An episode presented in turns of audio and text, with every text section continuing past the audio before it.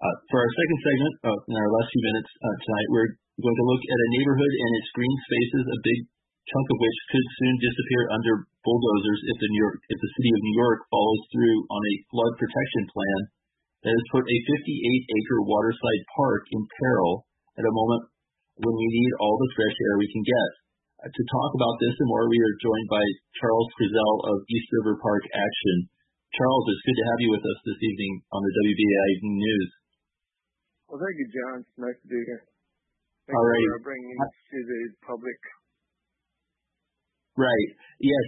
And, and uh, unfortunately, we just have a, a few minutes here, but uh, can you tell us about the East River Park, the city's plans for it, and, and where things stand with the struggle to preserve the park? Well, we, we brought a lawsuit against the city to try to stop the park. Uh, we, uh, with an alienation suit that would require the city to go to uh, state legislature. We lost the suit. We're in appeals now. Uh, we're hopefully something will come out of that. Um, right now, we're we're fighting the clock. The, the city is planning to start bulldozing in in November and close the park down for at least five years. Um, they're spending a billion and a half dollars uh, of the city's money, which the city is obviously broke. They're going to lay off 22,000 employees, and they're still going to spend this money to destroy a park that's really used by the community, very much loved by the community. And it's a health issue right now with COVID, being able to go outside, using green space. All these issues are coming together at one time, and um, we're really disheartened by the whole thing. Hmm. So we're trying to fight, schedule. Um, we're trying to fight the sched- fight the power, I guess.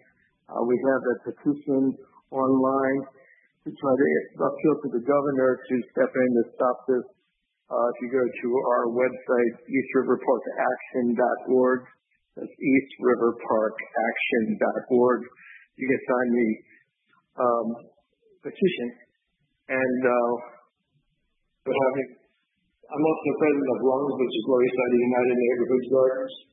This weekend we're having our ninth annual Harvest Arts Festival in the gardens.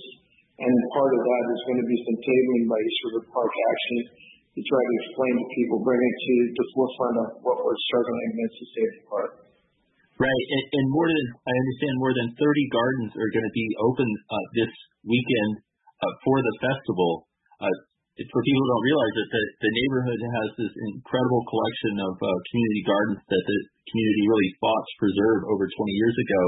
Uh, so that it, it, it sounds like everything will be COVID safe and people can come outside and, and enjoy these gardens uh, this weekend.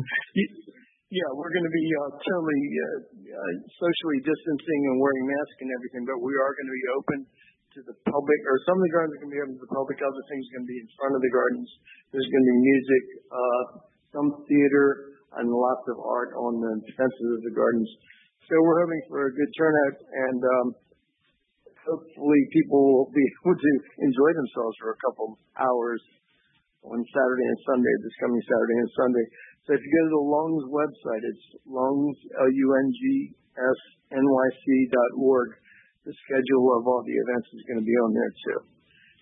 Okay, well, I hope a lot of people make it uh, make it out to the festival. I lived in that neighborhood for a number of years, and uh, again, the gardens are a real jewel uh, for our city.